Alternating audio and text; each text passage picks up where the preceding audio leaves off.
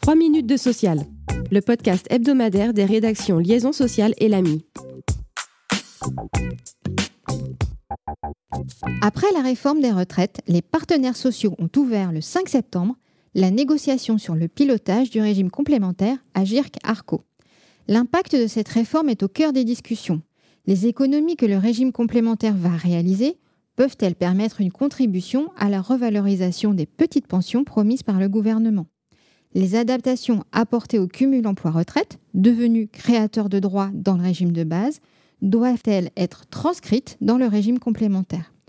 Autre sujet central, le sort des coefficients de solidarité et notamment du malus de 10% appliqué sur la pension pendant trois ans en cas de départ à l'âge légal. Les organisations syndicales demandent unanimement sa suppression. Elles entendent également utiliser une partie des copieuses réserves du régime pour revaloriser les pensions.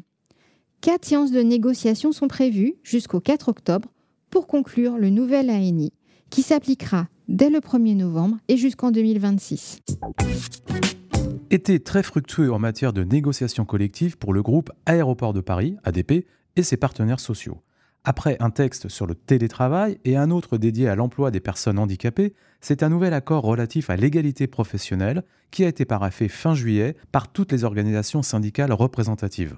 Le texte vient en effet consolider et compléter jusqu'à fin 2026 les dix accords successifs conclus sur ce thème dans le groupe depuis 20 ans.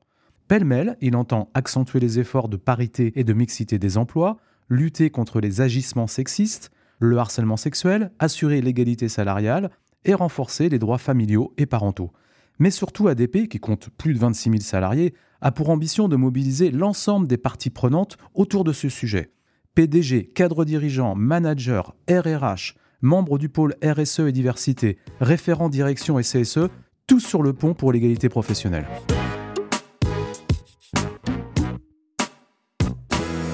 Le contentieux de l'inaptitude ne tarit pas.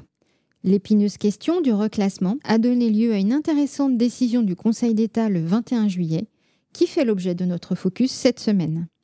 Lorsqu'un salarié est déclaré inapte, l'employeur est tenu, en vertu de son obligation de reclassement, de lui proposer un autre poste.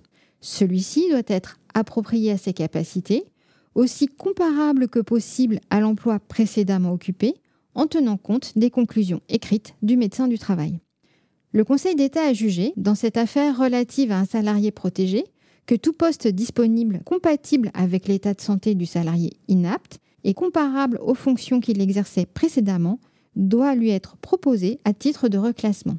La seule circonstance que ce poste relève d'une catégorie d'emploi supérieure, en l'occurrence celle de cadre, n'autorise pas l'employeur à l'écarter d'office des possibilités de reclassement. « 5000, c'est le nombre de tiers-lieux qui pourraient être implantés dans l'Hexagone d'ici à deux ans, selon une projection réalisée par France Tiers-lieux. Cette association en a recensé 3500 cette année. Ils étaient 1800 en 2018 et 2500 en 2021. Ces espaces de compétences génèrent près de 26 000 emplois directs. Merci de nous avoir suivis. Pour en savoir plus, vous pouvez consulter le site liaisonsocial.fr.